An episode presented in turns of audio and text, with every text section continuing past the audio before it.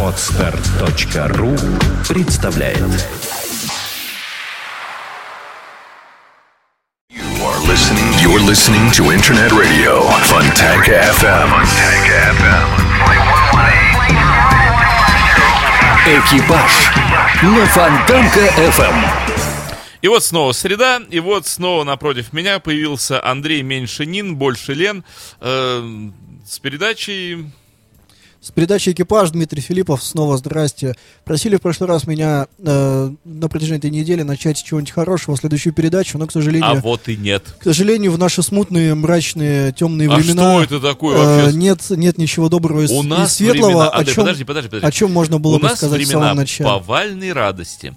У нас времена оптимизма и счастья народного. Ага. По- Поэтому и, и, и неистовство. неистовство, торжества, бе- не знаю, не буду ме- чё. медленно переходящего в истерику, судя по всему. Да, в Э, тотальную. Дмитрий, но тем не менее диктует сегодня повестка дня нам совсем другое. Новость э, буквально вот второй половины этого дня.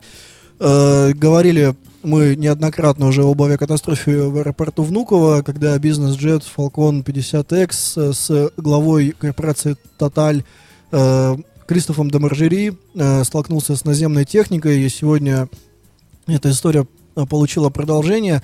Э, Чуть ранее были арестованы авиадиспетчеры, которые находились на диспетчерской вышке той ночью, это руководители полетов, э, авиадиспетчер-инструктор и авиадиспетчер-стажер. Э, Сегодня стало известно, что Следственный комитет Российской Федерации предъявил обвинение э, авиадиспетчеру-стажеру Светлане Кривсун. Она э, как раз непосредственно управляла воздушным и наземным движением э, рядом с взлетно-посадочными полосами в аэропорту Внуково. Э, собственно, ее обвинили в, э, по части 3 статьи 263 УК РФ. Э, конкретно она звучит как нарушение правил безопасности движения, эксплуатации судна воздушного транспорта, повлекшее по неосторожности смерть двух и более лиц. Не совсем понятное обвинение с точки зрения профессионального сообщества. Я уже посмотрел реакцию в сети от авиадиспетчеров и авиационного сообщества в целом. Говорили все хором буквально, что нельзя было в принципе даже ее арестовывать, э, и более того, нельзя ей предъявлять никакие обвинения, потому что стажер не несет никакой ответственности, э, ни административной, ни тем более уголовной, э, когда вот именно находится на диспетчерской вышке. Подожди, это, а у нас что, это, за- это законы, прописано, законы не писаны для тех, кто Это э, вот- арестовывает? понимаешь, это прописано в внутренних инструкциях вот этой профессии авиадиспетчеров. Причем, то есть я уже вот пока сюда шел, поговорил с представителями э, авиапрофсоюза диспетчерского, а, они, значит, говорят, что э, там прописано следующее э, в пересказе с их слов, э, что стажера могут наказать там за какие-то мелкие нарушения, то есть там, например, порча имущества, там опоздание на работу, вот что-то такого уровня. За безопасность полетов стажер ответственности не несет, потому что за его спиной стоит авиадиспетчер-инструктор, который непосредственно управляет э, всем вот этим движением. Как раз э, вот именно стажировка вот этих молодых специалистов, которые только-только э, в будущем станут авиадиспетчерами, она не зря проходит именно по ночам, когда в аэропорту самое э, тихое движение, когда самолетов э, меньше всего, вот если брать в принципе движение за сутки. Это сделано для того, чтобы авиадиспетчер-инструктор, который стоит за спиной стажера, чтобы он мог в любой момент предотвратить ошибку, перехватить управление а, и как бы сделать так, чтобы не произошло чего-то, ну, как не случилось какого-то это пон- летного происшествия. Понятно, но почему здесь-то крайним сделали стажером? Э, читал я еще такое мнение тоже в сети, что, э, видимо, по э, логике следователей, э, грубо говоря, кто в микрофон говорил тогда, тот как бы и виноват. Говорила в микрофон, разумеется, Светлана Крисун. То есть за ее спиной стоял опытный авиадиспетчер-инструктор, который э, следил там за каждым ее действием, подсказывал ей, какие там э, фразы говорить э, в- там, в тот или иной момент, э, поправлял ее при необходимости и так далее. Это обычная, на самом деле, практика, обычная стажировка, вот один из элементов обучения и ввода в профессию. И именно вот эти опытные э, э, диспетчеры в, в момент стажировки, именно они несут э, ответственность за вот все, что происходит. А стажер это вообще самый, ну, получается, вот э, в какой-то момент вот э, человек, который, э, ну, ни за что не отвечает. Тем более вот странно при этом видеть э, то, что ей предъявили э, обвинение по уголовной, тем более по такой тяжелой статье. То есть фактически мы видим, как э, Светлану Крисун пытается сделать, э, ну, чуть ли там не, не главной виновной по, по этому делу. При том, что есть э, там и другие э, лица, которые участвовали там во всем. А, что касается авиапрофсоюза, э, как я понял, мириться с этим э, Э, собственно, профессиональное сообщество не собирается, и 8 ноября они будут устраивать митинг в... Э, там сейчас согласуются несколько мест, где э, будет это проходить. Э, одно из этих мест — это поселок Внуково, рядом с аэропортом непосредственно. Вот, будем смотреть, как будут развиваться события. Э, я так понимаю, что завтра будет еще предъявлено, видимо, обвинение, а также и авиадиспетчеру-инструктору Э, собственно, там был Александр Круглов и опытнейший авиадиспетчер и руководитель полетов Роман Дунаев. Видимо, завтра их ждет тоже обвинение. Э, напомню, что также в рамках, э, собственно, вот этого уголовного дела был задержан ведущий инженер аэродромной службы аэропорта Внуково Владимир Леденев и водитель снегоуборочной машины Владимир Мартыненко. Именно он находился за рулем вот Э, той, э, того автомобиля для очищения поверхности от снега, э, в который, собственно, и врезался самолет. Э, при этом, э, вот по версии SkyRF, э, значит, Леденев руководил снегоуборочными работами, э, и, соответственно, Дунаев, Кривсун и Круглов, по их мнению, э, непосредственно ответственны были за воздушное движение. Вот на самом деле абсолютный видимо, бред, по крайней мере, с точки зрения, опять же, авиадиспетчеров, да. Э, здесь, э, не знаю, сложно что-то комментировать, и SkyRF э, свою точку зрения уже высказал. Некоторые коллеги э, мне также делились мнением, говорили, да чего пока переживать, всего лишь э, обвинение э, было вынесено, а как оно дальше как бы дойдет до суда, и там уже будут разбираться все обстоятельства дела. Но, к сожалению, я вот э, э, в этой в этой истории не обладаю таким оптимизмом, потому что, э, Дмитрий, мы с тобой уже не раз... Э, да, к сожалению. Не, не раз видели, не раз слышали, и даже не раз общались с э, людьми, которые проходили обвиняемыми э, в различных судах, э, я имею в виду именно из авиационной, в том числе сфере, но, э, разумеется, не только авиации касается, и мы, э, к сожалению, знаем на примерах, на практике, э, как э, часто люди становятся обвиняемыми и как нечасто их оправдывают. Собственно, не знаю, что здесь еще говорить такого по этой теме. Я лишь не, не, недоумеваю, как это все будет. Завтра, наверное, э, скорее всего, будет хороший материал по поводу этого всего на Фонтанке.ру. Э, почитайте комментарии людей, которые разбираются в этом э, непосредственно и которые работали с этими авиадиспетчерами. Э, вот, Дмитрий, давай что-нибудь такое послушаем, чтобы от этого всего отойти слегка, и продолжим. Mm, да, уж. Ой-ой-ой.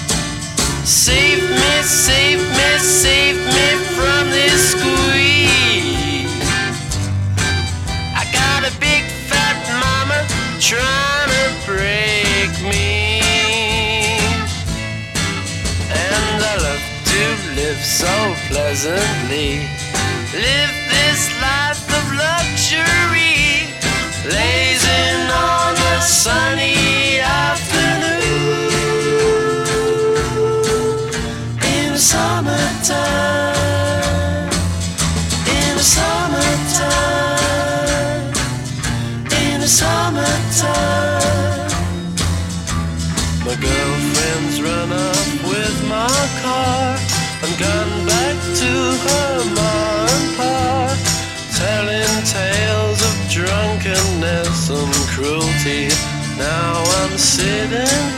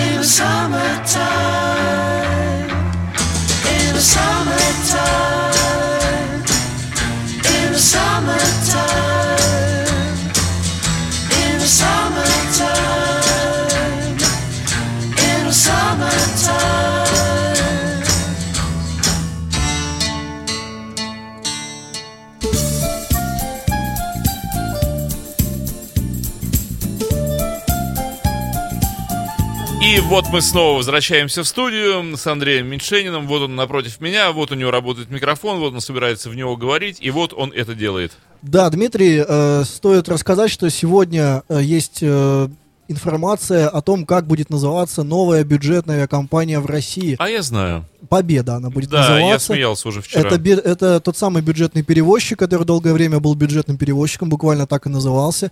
А, ранее еще это была авиакомпания Добролет, которая э, в итоге закрыли под официальной предлогом тем, что на, э, на нее подействовали европейские санкции, и поэтому, собственно, эту авиакомпанию закрыли. Теперь это будет называться Победа. Разумеется, в интернете уже понеслись шутки по поводу э, капитана Врунгеля и первых двух отвалившихся букв. Э, некоторые авиаспоттеры заявили, что теперь будут специально пытаться поймать в кадр самолеты без первых двух букв и так далее. Это, в общем, все на уровне шуток, э, добрых по большей части. Вот, тем не менее, э, известно, что авиакомпания Победа будет э, базироваться в аэропорту Внуково, что будет она э, летать, э, видимо, по э, большей части по той же маршрутной сети, что и Добролет. Первый рейс э, 17 ноября отправляется, полетит э, в Волгоград. Э, продажи билетов уже с 1, собственно, ноября э, стартуют. Э, Что касается внешнего вида, э, то появились э, фотографии, не знаю, может быть, это пока только еще э, некий там фотошоп, возможно, уже перекрасили борта, пока об этом у меня лично нет информации, но выглядит абсолютно точно так же, как и э, Добролет. Если вы помните, это были такие белые самолеты с такими э, голубо-синими и э, белыми кругами. Э, тогда это позиционировалось как э, добрая линия, э, добрые авиалинии, какие-то, в общем, и легкость э, в целом. Вот, э, под новую вот это название Победа, не знаю, на мой взгляд, честно говоря, не очень цветовая гамма подходит, э, но это, как говорится, мое, мое личное мнение. Вот, э, тем не менее, новая компания все-таки бюджетная, видимо, со второго раза будет э, запускаться, как напомню, э, предыдущий Добролет э, была запущена в мае этого года, э, и, соответственно, она пролетала всего несколько месяцев э, до того момента, э, как была закрыта. Ты знаешь, я думаю, что не произойдет ничего ужасного, если я тебе даже прямо в эфире скажу, что у нас связь исходящая по техническим причинам немножечко накрылась, и если наш потенциальный гость сможет позвонить нам Да, встречно а ты мне по на- телефону напомни в эфире в том числе цифры. 416 77 77, Так, э, и плюс код города. ну, да? 812 Петербург. Ну, потому что человек-то у нас Да. не из Петербурга. Вот если мы его не разорим этим звонком, то есть вот плюс 7, 812, 416 и 4 семерки подряд. 7777.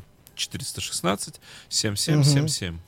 Вот. э, входящие у нас идут, исходящие, к сожалению. Да что, что же сегодня такое? Ну, видимо, магнитные бури и Слушай, сегодня на самом деле солнце. у Эхо Москвы в Петербурге была проблема из-за передатчика в Ольгино.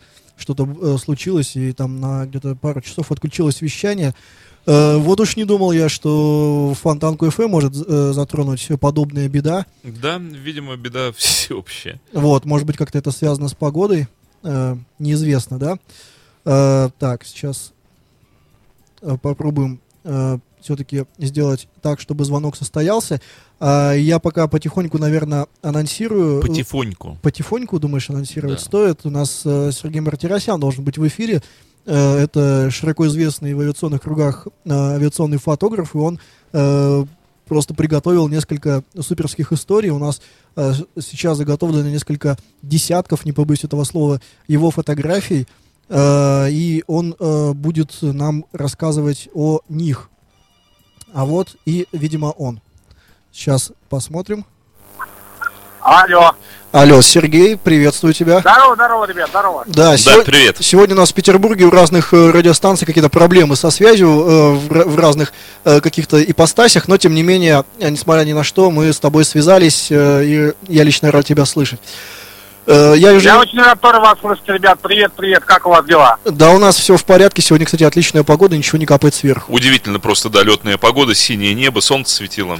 Да, и Сергей, я уже немножко анонсировал, э, рассказал, кто ты такой, но на самом деле я думаю, что некоторые наши радиослушатели уже, знают Сергея Мартиросяна, видели твои фотографии, твой блог э, в ЖЖ «Авиатор». Андрей, я могу дать в... Да, ты можешь уже включить фотографии, показывать их, вот те самые, которые нам прислал Сергей, там около 30 фотографий с трех различных э, полетов. Э, вот. И сегодня как раз мы хотели поговорить о том, что, Дмитрий, я тебя неоднократно э, сподвигал к тому, чтобы куда-нибудь э, ты слетал и прочувствовал вот всю эту радость полета, а ты мне говорил, что э, нет смысла вообще испытывать весь этот, этот ужас э, отрыва от земли, э, когда куда-то летишь без крайней на то причины. Я потому что в шаманстве не участвую. Но вот не надо, не надо. Андрей, у нас почему-то закончилась трансляция видеопотока. Сергей, э, э, Дима, ну ты сделал так, чтобы все работало.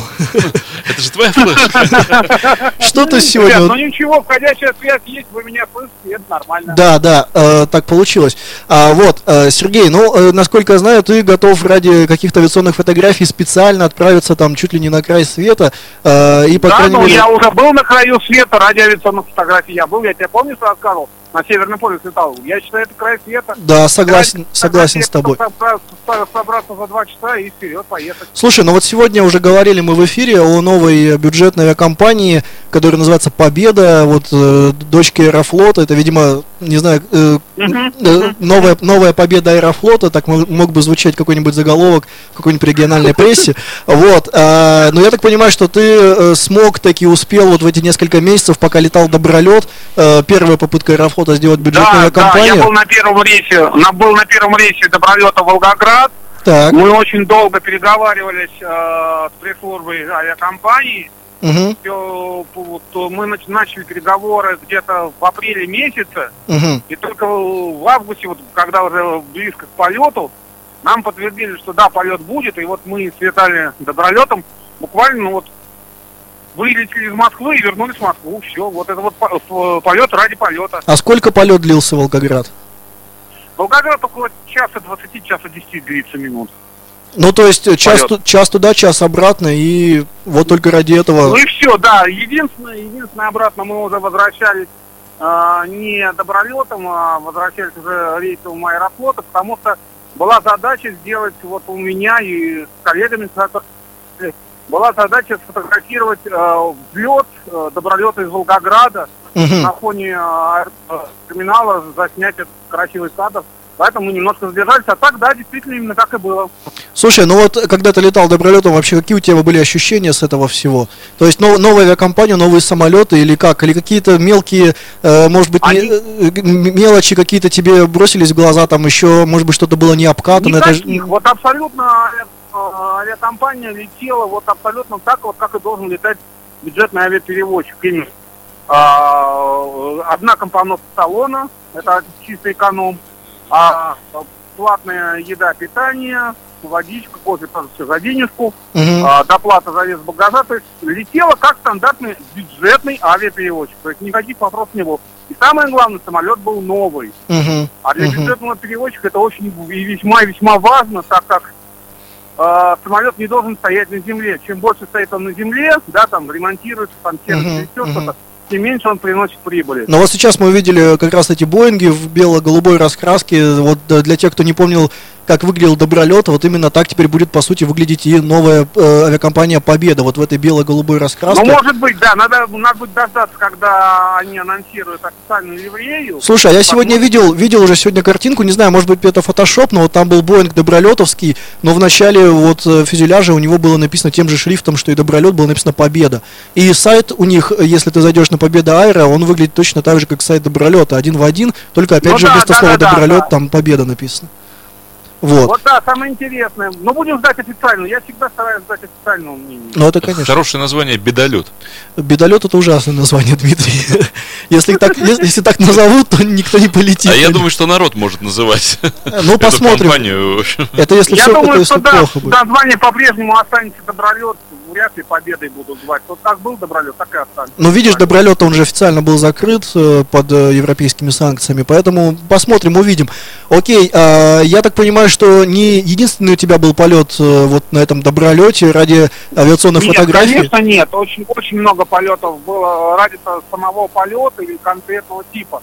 Но ты прекрасно помнишь, был специальный перелет в Англию для того, чтобы полететь всего-навсего лишь час на 10-10 Биман Бангладеш. Да, да, да, да, да. Потом вот был в Москве шикарный рейс для любителей авиации. Это сейчас уже его, кста- кстати, нет, но может быть когда-нибудь возродятся. Москва-Кострома на Ан-26. F-16. Это вообще фантастика. Слушай, а я тебе Ты скажу, за- а я тебе скажу, извини, перебью, что в- у нас в Петербурге летает Ан-24, Псков авиа летает из, из Петербурга и в Псков, и в другие города, так что если тебе захочется Да, да, да, да, того, да. т- того Еще, самого, то вот знаю, здесь есть. Да, еще я, насколько знаю, э, и в Вологду летают у вас самолеты.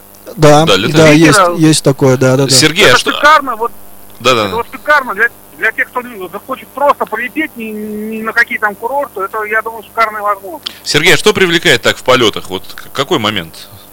А, ты знаешь, э, не могу тебе сказать следующее. В полетах привлекает все, начиная от суеты и взлетов, от того, что ты летишь и видишь за, за окнами все, вот все вот это, все проблемы, все, все вот эти вот суета земная, все осталось там внизу на земле, а рядом с тобой облака. И вот это вот кайф, ты отдыхаешь. Вот я считаю, что это вот есть э, такого. Соответственно, как ты прилетел, так улетел. Вот сам факт при- уже прихода в аэропорт, да, то, что пришел в аэропорт, зарегистрировался, прошел э, досмотры все необходимые. И вот сейчас, вот, вот уже через пять минут ты будешь, ну это не забываем. Вот с- с- сог- согласись, Сергей, что вот, э, не знаю, может быть, у тебя такие же ощущения, может нет, вот для меня добролет, э, извиняюсь, э, аэровокзал, аэропорт, это не столько вот какой-то именно вокзал, как э, в том плане, как, не знаю, наш железнодорожный вокзал, когда приходишь, где там суета и все куда-то там собираются ехать, там какие-то деловые занятые люди, а это скорее как, знаешь, по Кастанеде, вот какое-то место силы, где тебе становится просто хорошо, ты видишь, как это все взлетает, и просто от этого вида тебе как-то уже радостно на душе. Вот Именно так, да. Ты отключайся, ты весь в предвкушении полета. Но это самое главное, если чувство полета, если ты любишь летать. Вот, ребят, вы не поверите, я просто искренне вам завидую. Вот я с- не рисую сейчас совершенно, ничего не подтасовываю. Правда, вот по-настоящему завидую. Я думаю, почему так люди по-разному устроены? Я знаю огромное количество очень приличных и неглупых людей, которые панически боятся летать, и для которых полет это реальная пытка. Огромное количество музыкантов, которые вынуждены перемещаться только на самолетах э, по нашей стране, потому что гастроли, огромные расстояния, все это понятно. И для них каждый вот такой вот полет, он приносит такое огромное количество седых волос и испорченных нервных клеток, не- невосстановимых. Э, И они бы, ну, все что угодно бы они согласились делать, лишь бы только не лететь. И ничего, и- а другие люди, вот для них это праздник и радость. Почему бы всем так вот э, природа не внедрила этот чип в голову, чтобы все радовались? Ну, у каждого свои недостатки, видимо. Э, Нет, вот, вот что в вас такого, люди, что у вас такого, чего нет у других людей? Э, Сергей, а вот тут еще вижу, э, мелькает периодически самолет, э, небольшой, региональный, белый, совсем без какой-то ливреи. Это белый, совсем белый самолет Руслайна. Совершенно неожиданно мне позвонила а, мой хороший товарищ Юлия Лорис и сказала, Сереж, а ты не хочешь летать в Ярославль одним днем?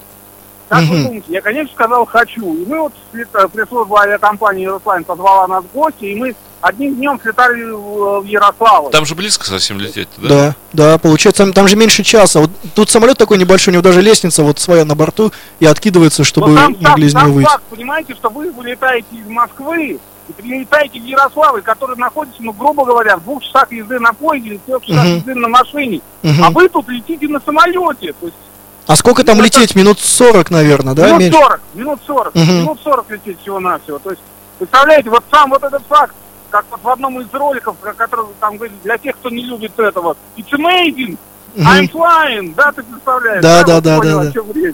Слушай, а у Вот, тебя, конечно, ради... ага, у тебя тут одна из фотографий, там два пилота сидят в кабине. Ой, слушайте, а может вы что-то принимаете? Нет, У меня нет, сейчас осенило. Дима, Подождите. Дима, Дима, подожди. Подождите, подождите.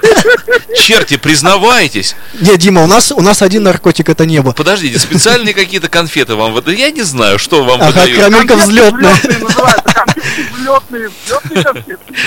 Слушай, Сергей, у тебя там вот фотография, где в кабина пилотов. Я так понимаю, что обычно же людей, ну, Ну не, смотри, не, не пускают Андрей, ну туда. посмотри, уже од- одна вот эта труба вызывает ужас. Да нет, там с это креслами. с- отли- обычный салон, не, не надо на него А ругаться. какой самолет? А там, а там э, Се- Сер- Серджи как раз. Вот этот самолет, смотри, Руслайн, вот это я понимаю. Это машина. Красненькая Дима, машинка. Она, не- она не летает.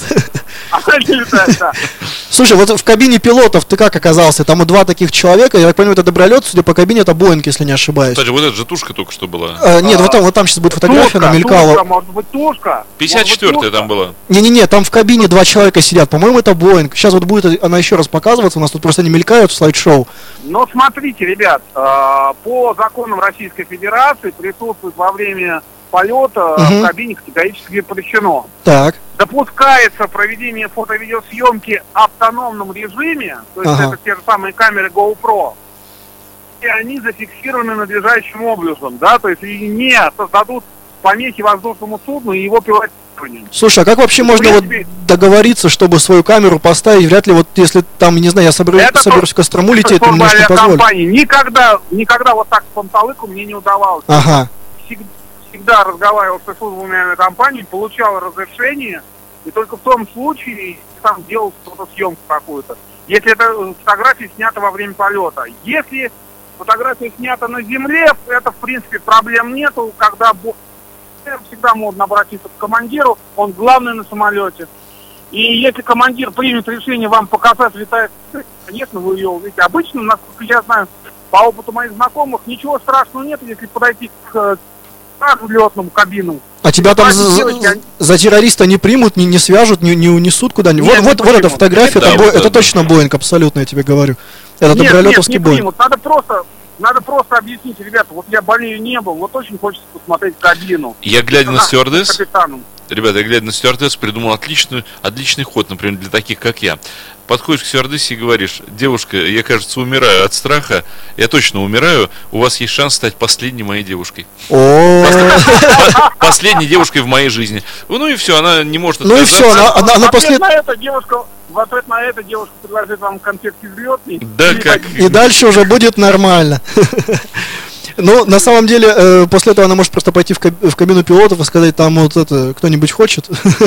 У нас там пассажир переживает и волнуется. Ну что ж, такие все жестокие. Да, э, Сергей, ну вот э, я так понимаю, у нас сегодня такая история трех полетов. Про два ты уже рассказал. Еще осталась легендарная белорусская тушка. Легендарная белорусская тушка, это э, практически одна из единственных доступных тушек, и, все равно она сложно доступная, да, потому что Ага. в России на них летают военные, э, компания «Газпром Авиа» и... А Ютейр уже вывела их или нет? Не ЮТР помнишь? вывел все давным-давно, да, вывел. Мгм. Вот, и авиакомпания «Алроса», на который только один полет стоит 25 тысяч. Ого, рублей. ого. Ничего себе. 25, ну, потому что там вахты выводят э, Мгм. из Якутии. Все понятно. Ничего Если бы мне дали страшного, вот. 25 тысяч рублей, я бы так и быть не полетел. Ну, Ну, вот, с тобой понятно. Поэтому э, я знал точно, что в Беларуси есть э, Ту-54, и они летают. И я обратился к Дмитрию Чер- Черденцову, это представитель авиакомпании э, в Беларуси, и с просьбой, можно ли хоть как-нибудь попасть вот на рейс этой этого, этого самолета.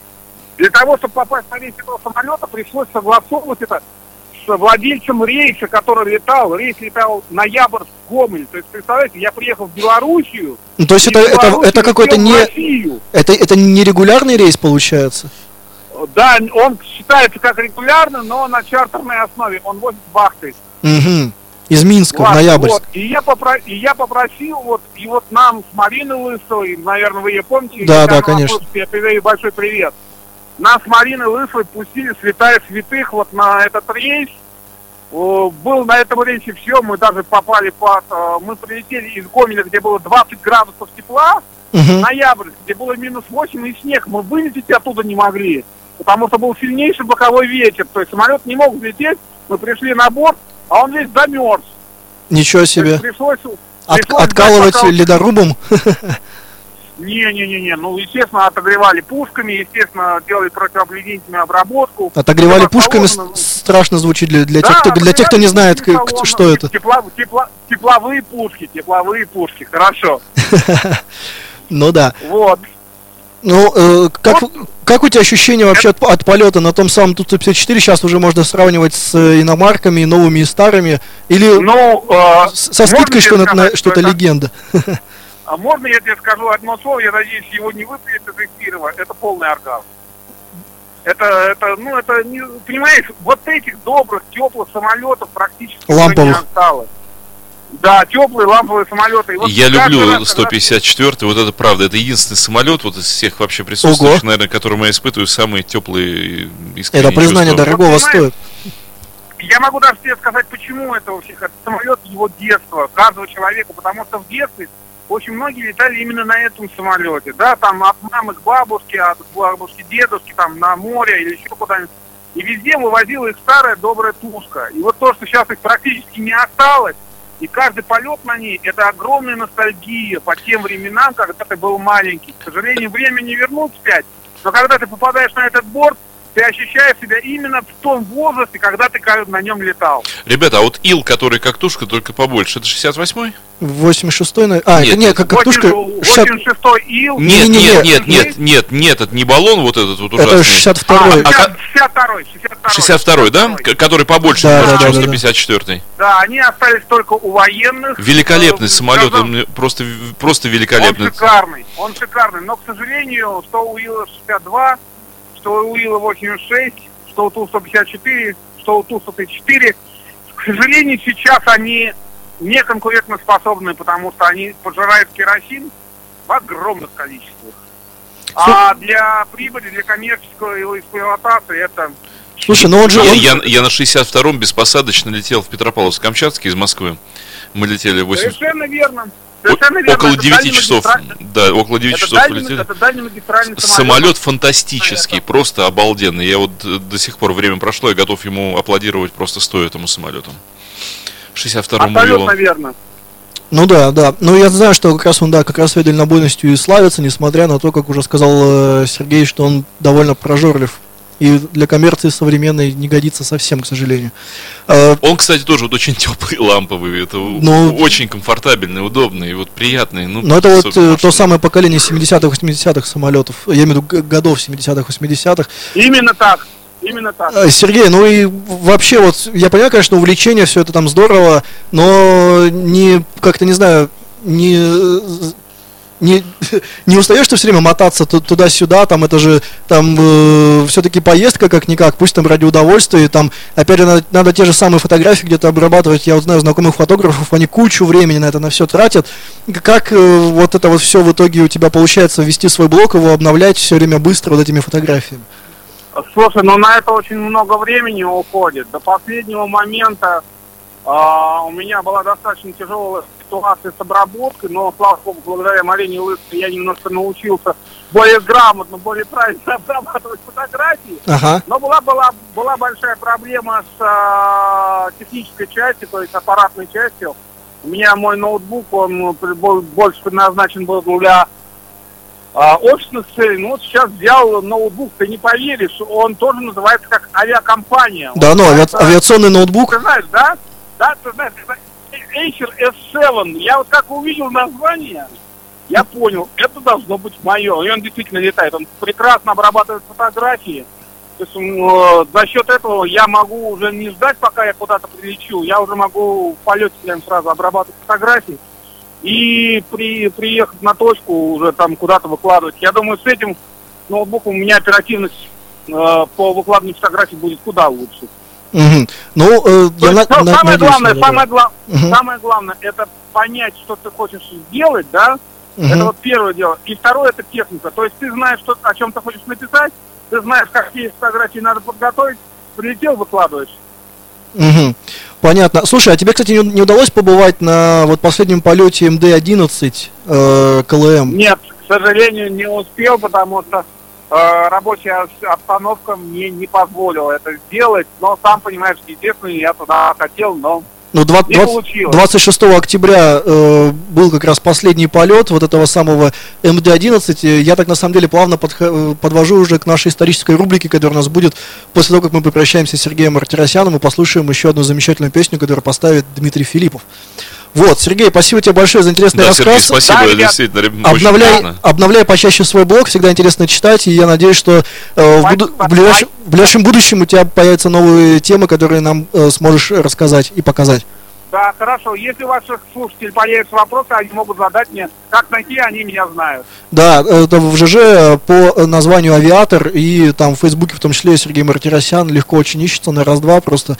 Вот, э, советую, смотрите, читайте, там много интересного. Вот, Сергей открывает, э, скажем так, э, те страницы авиации, которые многим э, и невидимы при обычных э, полетах регулярных. Ну, здорово, спасибо, Сергей. Спасибо большое, ребят. Да, Спасибо, всего доброго. До свидания, хорошего вечера. Спасибо, Счастливо, пока. Счастливо. А, Ну, видишь, как здорово. Я, ты знаешь, глядя вот на эти фотографии, до меня наконец-то Андрей Меньшенин дошло. Э, что- Неужели? Что, мне не нравится в самолетах? Я думал так хорошим, а Ты опять о своем. Нет, не поверишь. э, минимум, минимальная глупость. Э, Мне не нравится интерфейс салона. Интерфейс салона. Да. Вот я подумал, что если бы салон был отделан под дерево, и э, кадушки с фикусами стояли там, ну, какие-то, какая-то растительность, вот что-то живое было. Мне не нравится вот этот вот холодный хай-тек. Э, Поднимаешься в воздух, в воздухе это все такое леденючее, вот это сине-голубое. Ну, холодно, и понятно, что за бортом минус 40. Ну, понимаешь, в Вот- небесные же цвета все рисуют. Я понимаю, но вот глаза мучает, вот это все вот масло масляное, знаешь, такая тавтология получается. Там вот за окном вот это все. И внутри вот это все, холодные метровские лампы какие-то. Ну вот нечеловеческое все На какое-то. самом, на самом деле, А если бы, вот так, знаешь, э, в интерьере избы, ну да, конечно. бревнышки какие-то, кадочки там, это, ушатики какие-то.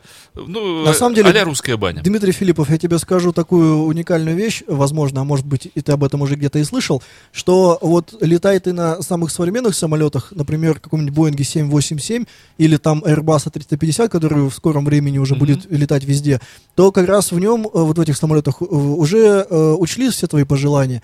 И там подсветка внутри салона меняет свой цвет, и там теплый ламповый, там какой-нибудь э, красно-оранжевый, э, какой-нибудь такой вот Все д- равно вот древесный хол- и так далее. холодные пластики эти все неприятные. Ну, не знаю, Неприятно. теплые кожаные кресла, там томатный сок, бизнес-класс и красивые-красивые стюардессы. Х- Хочется, да, чего-то такого человеческого, э, мягкого, и да, тогда и все хорошо. Вот, давай что-нибудь э, тоже теплое ламповое послушаем, раз уж сегодня об этом. Э, ты поговори еще минуту, у нас там реклама просто идет, я бы лучше за это время поговорил о самолете. Э, Поговорил о самолетах, ну вот э, под конец уже с Сергеем Марся- Мартиросяном мы обсуждали МД-11. Это легендарный самолет, э, налетал кучу всего и везде. И вот 26 октября авиакомпания КЛМ выводила последний такой тип воздушного судна. Вот э, независимо от того, насколько хороший самолет, рано или поздно э, приходят на смену новые, а старые приходится вы- выводить из, э, собственно, авиапарка. А, собственно, самолет э, взлетел из Амстердама. э, Слетную свою карьеру он уже завершал в грузовом варианте. Э, пер- э, самый последний, МД-11, он был выпущен в 2001 году и передали его в Люфганзу. Всего было изготовлено 200 машин, не так много, как могло бы показаться. Э, в принципе, да, среди самолетов э, различных типов. Э, в начале 2014 года в пассажирской эксплуатации оставалось всего 4 самолета, в сентябре уже 3. И, собственно, вот 26 октября, как я уже говорил, ранним утром в 6.24 утра по московскому времени в Схипхолл прилетел э, самолет, их два борта было, один из Торонто, другой из Монреаля. Э, вот, собственно, таким был последний этот самый полет.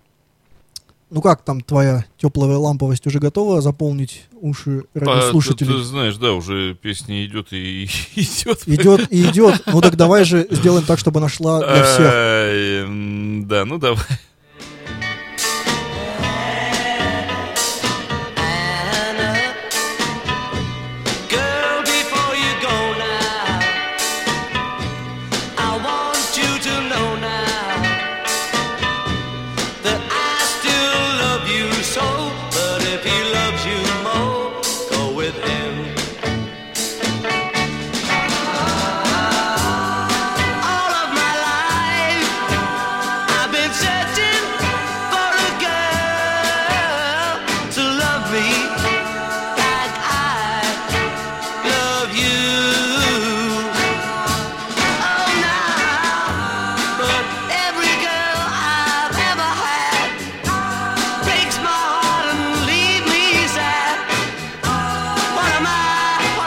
Я вдруг понял, Андрей Меньшенин. Неправильно они назвались. Им надо для э, полетов привлекать людей едой. Самое простое. Компанию надо назвать... по- Еда. Нет, пообедай. Пообеда, неплохо. Победа. Поз- Позвони в Аэрофлот. предложи. Победой! to me, and I will set you free. Go with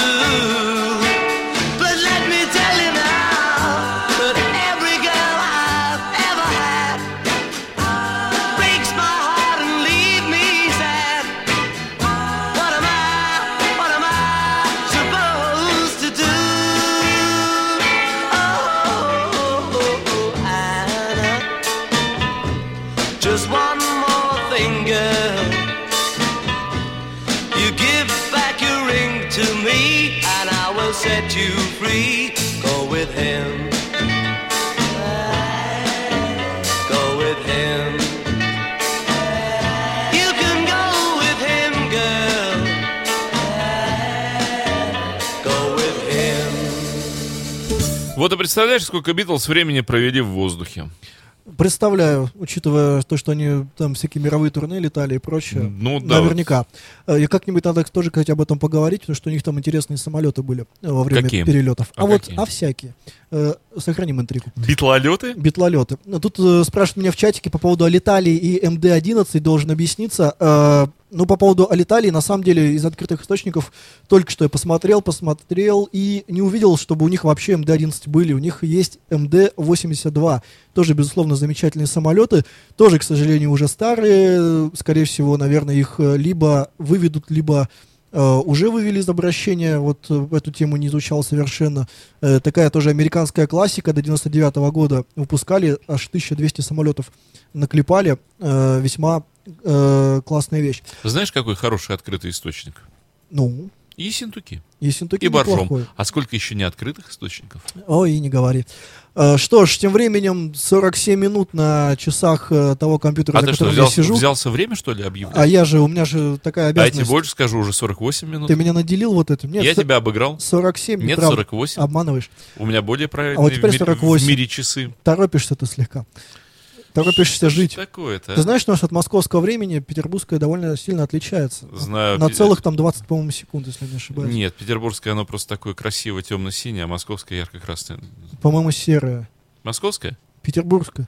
Нормально. Серое. Ну вот, а поговорим, значит, о времени, но уже в контексте авиации, историческая рубрика прямо здесь, сейчас, никуда не уходите. А, Что у нас интересного в эти самые даты? Сегодня у нас на календаре, опять же, поработаю для вас не только э, хронометром, но еще и календарем. 29 октября. А вот э, буквально Буквально 28 октября, но 1972 года первый полет совершил самолет Airbus A300. Это, по сути, э, чуть ли там не первый самолет, э, чуть ли не первый самолет Airbus, э, который стал весьма популярен в России. Вот, я вам скажу, многие авиакомпании летали э, на нем э, весьма успешно. Э, и в разные места нашей великой необъятной родины и э, всего остального мира. Э, и даже я поправлюсь, опять же, это был самый первый самолет авиакомпании Airbus, просто почему-то они начали э, нумерацию сразу с цифры 300, видимо, чтобы не мелочиться. Уже потом был э, не менее легендарный А320, который совершил революцию в управлении самолетов, в котором вместо штурвала появился сайд-стик, такой джойстик, э, с помощью которого э, управляется весь этот э, огромный самолет. Вот, а А300, он э, управлялся все еще по старинке, штурвалом. А, собственно, Airbus, как она вообще образовалась и как появился этот самолет, э, слились в едино несколько самостро- самолетостроительных фирм э, в Европе. И э, вот этот Airbus, он был э, призван на рынок, чтобы нарушить подавляющее э, всех остальных положение фирмы Boeing. Э, и с тех пор Airbus составляет весьма такую значительную конкуренцию. Боингу выигрывая по одним позициям, но проигрывая по другим э, в разных своих сегментах. Все время вот эта вот непрекращающаяся борьба нейтралитета и другого нейтралитета, она ведется теперь на мировом рынке. Ну и там, конечно, где-то внизу еще э, несколько конкурентов в разных сегментах есть. Так вот, возвращаясь к А300, Э, В то же время, значит, это был первый двухмоторный широко фюзеляжный самолет в мире, в принципе. Э, Первые самолеты этого типа получили доступ к эксплуатации после проведенных пробных полетах аж в 1972 году. Э, Вначале внушал недоверие авиакомпании, но это понятно, какой-то новый производитель, э, непонятный вообще ни, ниоткуда, европейский, не- еще не имел тогда никакого авторитета, но как только известная авиакомпания Lufthansa и Air France уже внедрили А300 э, в свои авиапарки, после этого уже дела пошли на подъем. Э, Значит, до вот нашего 2014 года было заказано 561 самолет этого типа, э, но выпущено было чуть меньше, 553 машины. Э, К сожалению, сейчас он уже не производится, закончили его делать в 2007 году. До 2009 года его поставляли, это последние самолеты. К сожалению, было несколько аварий, аж с 31 самолетом в 22 странах, и довольно много людей э, погибло в этих авиакатастрофах. э, но вот что поделать, самый первый самолет э, Airbus, он э, эксплуатировался в самых разных условиях и, прямо скажем, не всегда, не всегда хорошими э, квалифицированными экипажами. Вот. э, в принципе, в России он тоже был, в частности, авиакомпанией Сибирь он э, эксплуатировался, ну и некоторыми тоже другими. Вот такой замечательный самолет. Э, что у нас, собственно, на нашем фронте было?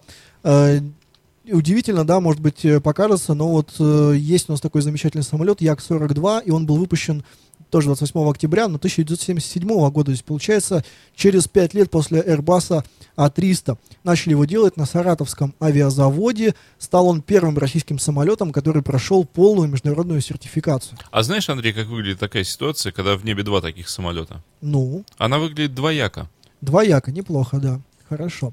Но я думаю, тогда это можно к, ко всей продукции, э, собственно, Як э, распространить всю эту шутку. Особенно учитывая, что Як начинались как военные самолеты, еще во Вторую мировую, э, но уже потом стали производить пассажирские авиалайнеры. Э, собственно, про Як-42 его допустили к полетам без ограничений во всех европейских государствах, и даже сейчас он с успехом эксплуатируется на международных линиях более чем в 130 странах. И это происходит даже после того, как были ужесточены нормы ИКАО, это Международная организация гражданской авиации, по шуму и эмиссии двигателя. Ну, грубо говоря, по выхлопу. Несмотря ни на что, продолжает этот самолет летать под разными флагами в разных странах. Э, как всегда, наши нашинские советские э, самолеты, они делались большим запасом прочности, и это один из немногих э, авиалайнеров в мире реактивных, которые могут спокойно садиться на грунт и, в принципе, эксплуатироваться с грунтовых полос. А ты знаешь, кстати, как назывался первый самолет э, КБ Яковлева, Як первый? Ну, ты сейчас, опять же, как-нибудь Почему? Пошутишь. У него, но у него вот на носу, как вот у Волги, у них олень, а у них был конь на дыбах, Як. и он назывался конь, самолет. А название потом пришлось, когда у вот раз и а когда Яка поставили, начали Яков называть. коньяк. Коньяк. Ах, вот. Пришлось отменить название. Да, да. Очень смешно, Дмитрий. А, Вот, собственно, Як-42 э, эксплуатируется и Кстати, сейчас, знаешь, я что уже сказал, и в знамени- России. знаменитый вратарь э, советской сборной хоккейной, Ну, он да. был настолько популярен, что ему вот в этом самолете отводили третью часть. Почему? А его так и звали, Третий Як. Дмитрий, у тебя уже безостановочное пошло вот это вот юмор. Попер и попер, тебя уже не остановить. А, Тогда мне уже даже заранее интересно, как ты пошутишь по поводу следующего самолета, который свой первый полет совершил 27 октября аж 1959 года. Э, Назывался он э, М-50 и, собственно, был конструкцией ВМ Мясищева. Э, Такой полет, это самый, самый такой, я бы сказал, наверное, один из самых высотных стратегических бомбардировщиков. Нет, пока не созрела Что? шу- шутки. Ну, 59-й год он... М-50, нет, никак нет. Зачем? Он командант, команданты повез, Команданты? да, 50 ракет разом. 59-й же год, революция на Кубе.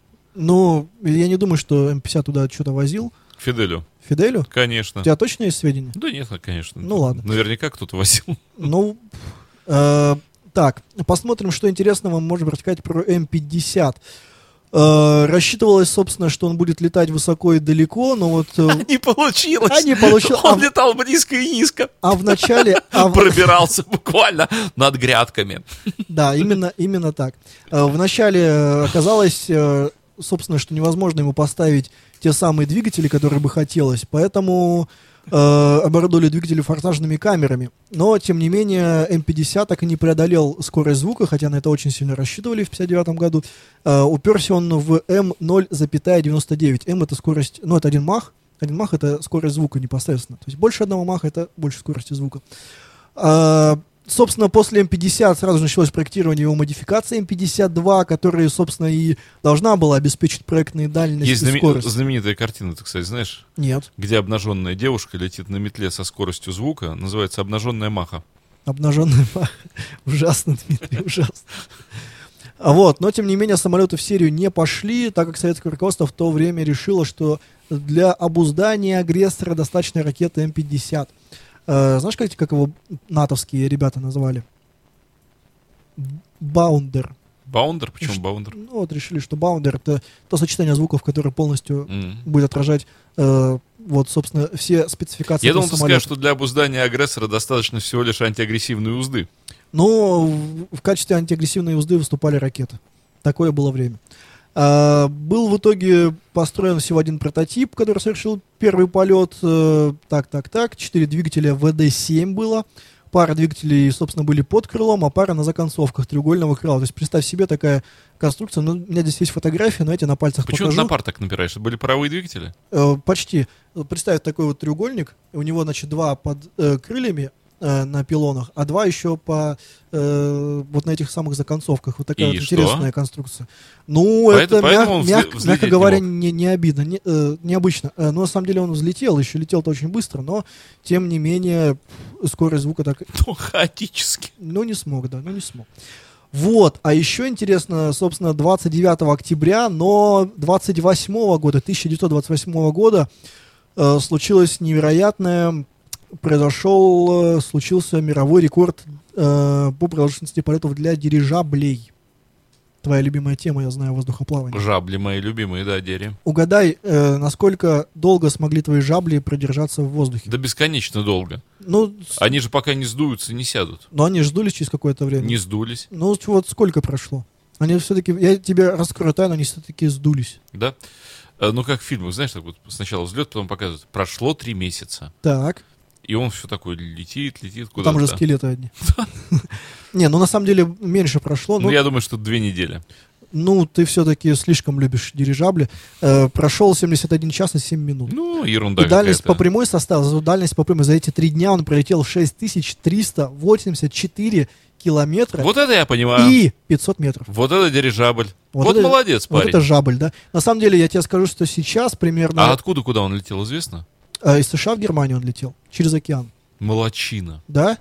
Думаешь? Да. Слушай, ну за три дня-то, извините. Сейчас 9 часов лететь, а тогда три дня. Ну это же ужас. Зато как они веселились. Опять же, они летели... Рекорд этот до настоящего времени не превышен. Они не летели смогли. не, не высоко, не быстро, они рассмотрели все, что под ними было красиво. Вода сплошная. Красиво, вода, Волны, гребешки. корабли на рейде. Но это не факт. Там вся огонечки всякие. Титаник тонет. Да, там, понимаешь, эти Они такие, эй! медузы, русалки. Ну, эм, Капитан Немо. так. Тут э, даже не буду я тебя пытать по поводу названия, потому что был это один из знаменитых э, на то время дирижаблей граф Цеппелин LZ-127. Да, Вот тот, знаем. вот тот самый он и был и летел. Свое название он получил в честь немецкого пионера дирижаблей жесткой системы графа Цеппелина. Мне все-таки кажется, что зря мы отказались от дирижаблей.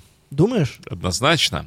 Ну что делать, что делать? Между прочим, он так- Возвращать дирижабли. он Ой, так- слушай, а он у так нас летает. заканчивается передача. Ой-ой-ой, У нас а- осталось полминуты. Скорее прощайся, я стоп нажимаю. Ну, в общем, всем- Скоропалительно, быстрее, все. Пока-пока. Андрей всем, всем вел пока, через неделю передачу. услышимся.